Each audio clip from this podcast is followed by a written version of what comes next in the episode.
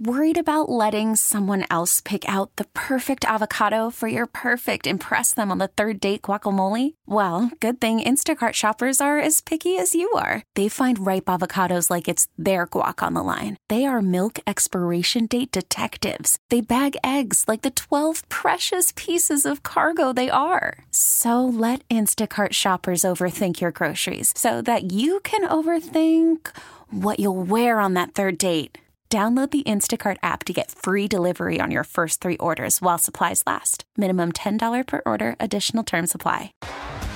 T Mobile has invested billions to light up America's largest 5G network from big cities to small towns, including right here in yours.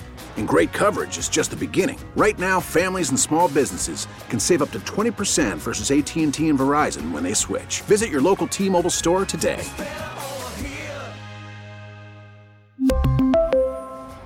Plan savings with three lines of T Mobile Essentials versus comparable available plans. Plan features and taxes and fees may vary. From KCBS Radio, I'm Matt Pittman, and this is Bay Current for Friday, September 2nd.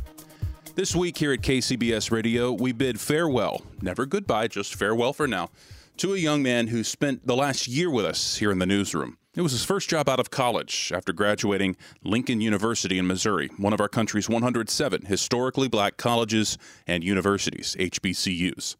So for today's episode, I'm turning it over to Amani Grant Pate, who just completed his year long fellowship with us here at KCBS Radio, one of several news fellows with the news stations under our parent company, Audacy. The one year fellowship provides hands on job experience, mentoring, training, and coaching for aspiring young black journalists just out of college. And one of the culminating events, the annual NABJ conference in Las Vegas. Amani takes it from here. This year has been great for my development as a young journalist. I'm grateful that I had the opportunity to learn new skills and shadow award winning journalists in my Audacy Fellowship with KCBS Radio in San Francisco. And during my fellowship, I was able to check off a goal of mine when I traveled to Las Vegas to be in the presence of Black excellence by attending my first NABJ conference, the National Association of Black Journalists. In this episode of Bay Current, I chat with one of my counterparts in the fellowship program, Jasper Jones, who spent this past year as a sports content producer in Philadelphia, reflecting on our experiences and what we learned from this past year. I also speak with veteran KCBS radio reporter Bob Butler. Bob's been a member of NABJ for 22 years.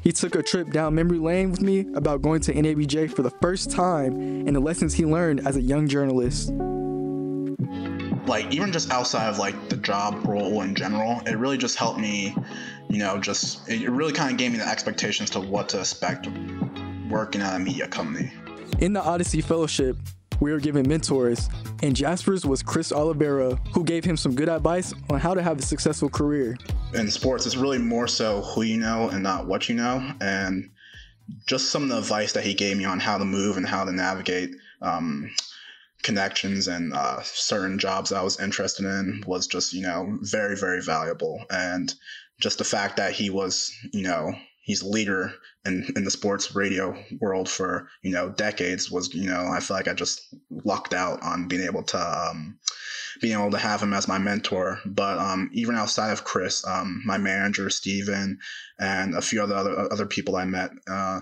in the corporate office in Philly have just really been nothing but helpful to me and provided me with nothing more than you know, nothing more than just you know, great expectations and just being able to um, being able to just you know give me that confidence that I needed to do my job at the best of my ability.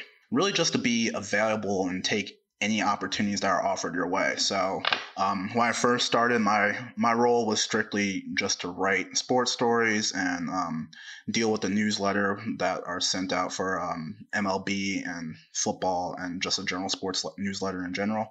But um, I would say that's one of the biggest key advice he gave me is just always volunteer if you know your manager or um, anyone else on your team needs needs something out of you or you know needs to switch switch shifts or something like that I would say that's the biggest thing. Even going into my my new role with CBS Sports, he even brought that up. He was like, always make yourself available. Always make sure that like if your boss offers you any more projects or anything else to always take advantage of those. So i would say that's the biggest thing that um, i took away from chris. I mean there's obviously other gems uh, that he provided me with but i would say that's the one thing that's really sticking in my mind right now and definitely is going to be something i think of, about um, in my new role.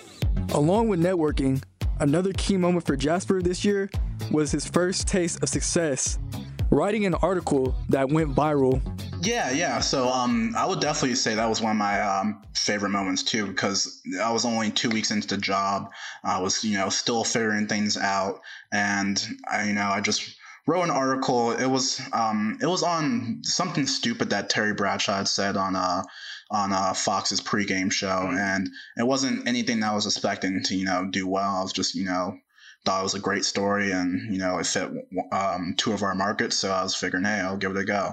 And um, that story ended up blowing up to like nearly like half a million page views and that was like the highest page view total across the company i believe in like the past like six months during that during that time. So that was one of the moments i was just really proud of because um, it kind of made me realize that hey you know it gave me the confidence to be like hey you know i can you know really do my job well and uh, perform at a high level. So i would say that was one one of the moments that you know really kind of gave me the confidence to you know be able to be able to um you know do my job and uh, feel you know confident with the work that i'm putting out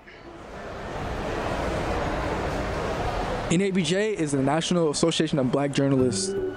It's an organization that helps black journalists develop their skills, build their network, and put them in positions to find jobs.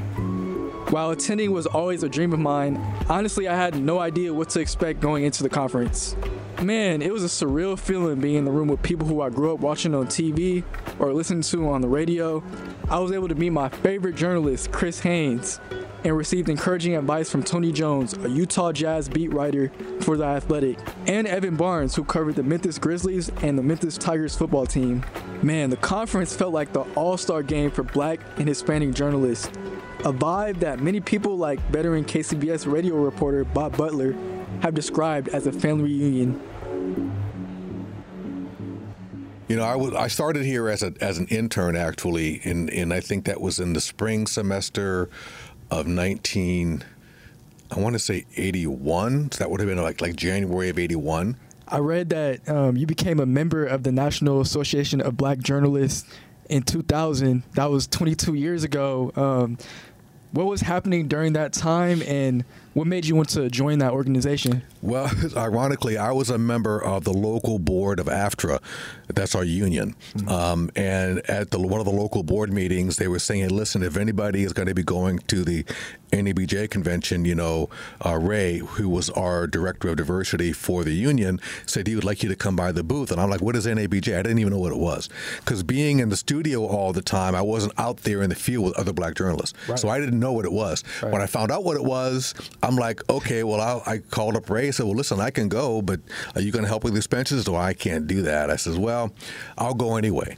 And my first day it was in Phoenix, and you know, hot as heck, and walked into the registration hall. I'm looking left, looking right. I'm seeing all these people, man, looking good, sounding good, and feeling good. And I said, oh yeah, I'll be back. And I've been back every year since. When I was in Vegas um, a couple weeks ago for the convention. That was my first time and it was just it was just i felt so inspired you know as a young black journalist. Like i was looking at people that i've seen on tv and radio and that was just a great experience. Like i met some of my favorite journalists. Like for me that just motivated me and it's just like okay this is this is what i want to do. You know, it's funny because a lot of people talk about being a black journalist. I'm not a black journalist. I'm a journalist who happens to be black, and most of us feel the same way. You know, when you say I'm a black journalist, that's supposed to mean something special. We're just it's just who we are. We're just journalists. We just happen to be black, and that's that's a big difference because I can cover any story, not just black stories. I can cover stories about I've covered stories about floods, about hurricanes, not so much hurricanes, but I've done hurricanes, but not here. Uh, floods, you know, business bankruptcies, uh, corruption, you know, um, everything that, under the sun we've covered, and you have to be able to do that. And that doesn't matter whether you're black or white. You ought to be able to cover the story. Honestly, um, what got me into journalism was sports, but I've learned um, to be open, and I've I feel like um, being here has taught me to learn like different stories. You know. Yeah, well, I mean, it, a lot of people, when I talk to young folks that want to work in the business, a lot of them say they want to do sports, uh, especially on TV, because they see Sports Center. You know, they see uh, people like Marc Spears, you know, guest hosting on or being being interviewed on sports shows. But I, I, I point out to them that for every station, look at KCBS, we probably have between 16 and 20 anchors and reporters. You know how many sports people we have? One full time and one part time. That's two people. And every TV station is pretty much the same way. There are a lot more jobs in news than there are in sports. Now, with the rise of the ESPNs and Fox Sports and places like that, there are more jobs available. But ironically, most of the people that are involved in sports, before becoming sports people, they're reporters. They have to know how to be a journalist first, and it just, sometimes it, takes you that way. Mm-hmm. But you know, I tell young people it's probably better to be a journalist uh, before being a sports person. Actually, um, Tony Jones, um, he's a beat writer for the Utah Jazz. I actually met him for the first time. He was telling me before he even did sports, he was. Um, doing news and he was telling me that for three years he was doing hard news before he even touched sports. So for me it just it was really inspiring for him to like talk to me and it just makes me feel good because i'm on the right track. I'm doing news right now and i'm just learning to be become a better uh, storyteller. I've done production assistant so i'm working on my editing skills and like all that stuff is like very important. Yeah i think it is. I mean I tell people, you want to work in television, the best training you can do is a year in radio. Because it, you, in radio, you know, I've told this story before. You go to a news conference. I'm the commercial radio guy. There's a public radio guy. There's you know a lady from television, a lady from the print. Um, the print person complains because their deadline is like four or five hours away. TV person complains because they have to have their script in, you know, in like six hours. You know, the public radio person goes back to the station, sits down, thinks about the story, has lunch, maybe produces something that might get on the air today or tomorrow. I walk out of the same story pulling a soundbite and going on the air live. And my story has to be just as accurate as theirs. That's why I like commercial radio because it's immediate and I see that you mentor like young journalists. What inspired you to uh, mentor like the next generation?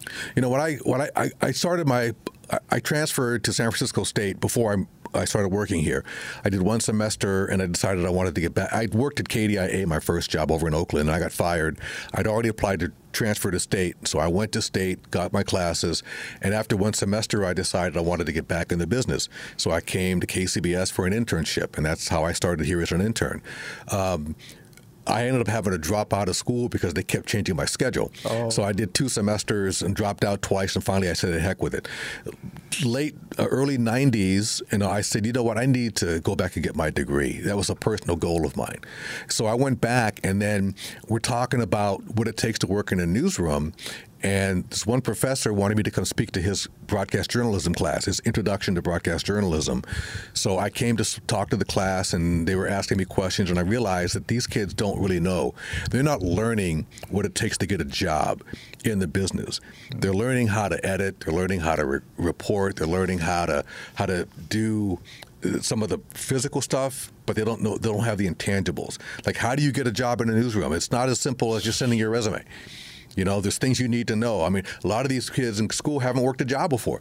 Yeah. You know, you know, so working a job is different than knowing how to be be a reporter. I actually, I actually agree with that 100 percent because, like, for me, it it's been like a like I, I definitely like school is transferred. Like the stuff I've learned in school is transferred, but I feel like it's different. It's a different from like being a professional journalist. Like from college, the jump from college to being a professional, it's it's it's a whole different story. It is. It is. I mean, there's actually a skill to getting a job. You know, and that's one thing I when I talk to young people, I say, you know, you want to be a you want to be a reporter. What's your plan? Right. You don't have a plan, then how are you going to make it in? Because there's so many folks that want to work in this business. Not as many as uh, in the past, but there's still a lot of people, a lot of competition to get in the door. Thanks to Bob, Jasper, and everyone at NABJ and thank you for listening. We love to be a part of your daily routine. please subscribe to Bay Current on the Audacy app or just about anywhere you get your podcasts. That's it for today's Bay Current. I'm Amani Grant Pate.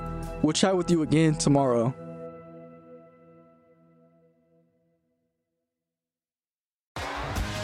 T-Mobile has invested billions to light up America's largest 5G network from big cities to small towns, including right here in yours. And great coverage is just the beginning. Right now, families and small businesses can save up to 20% versus AT&T and Verizon when they switch. Visit your local T-Mobile store today.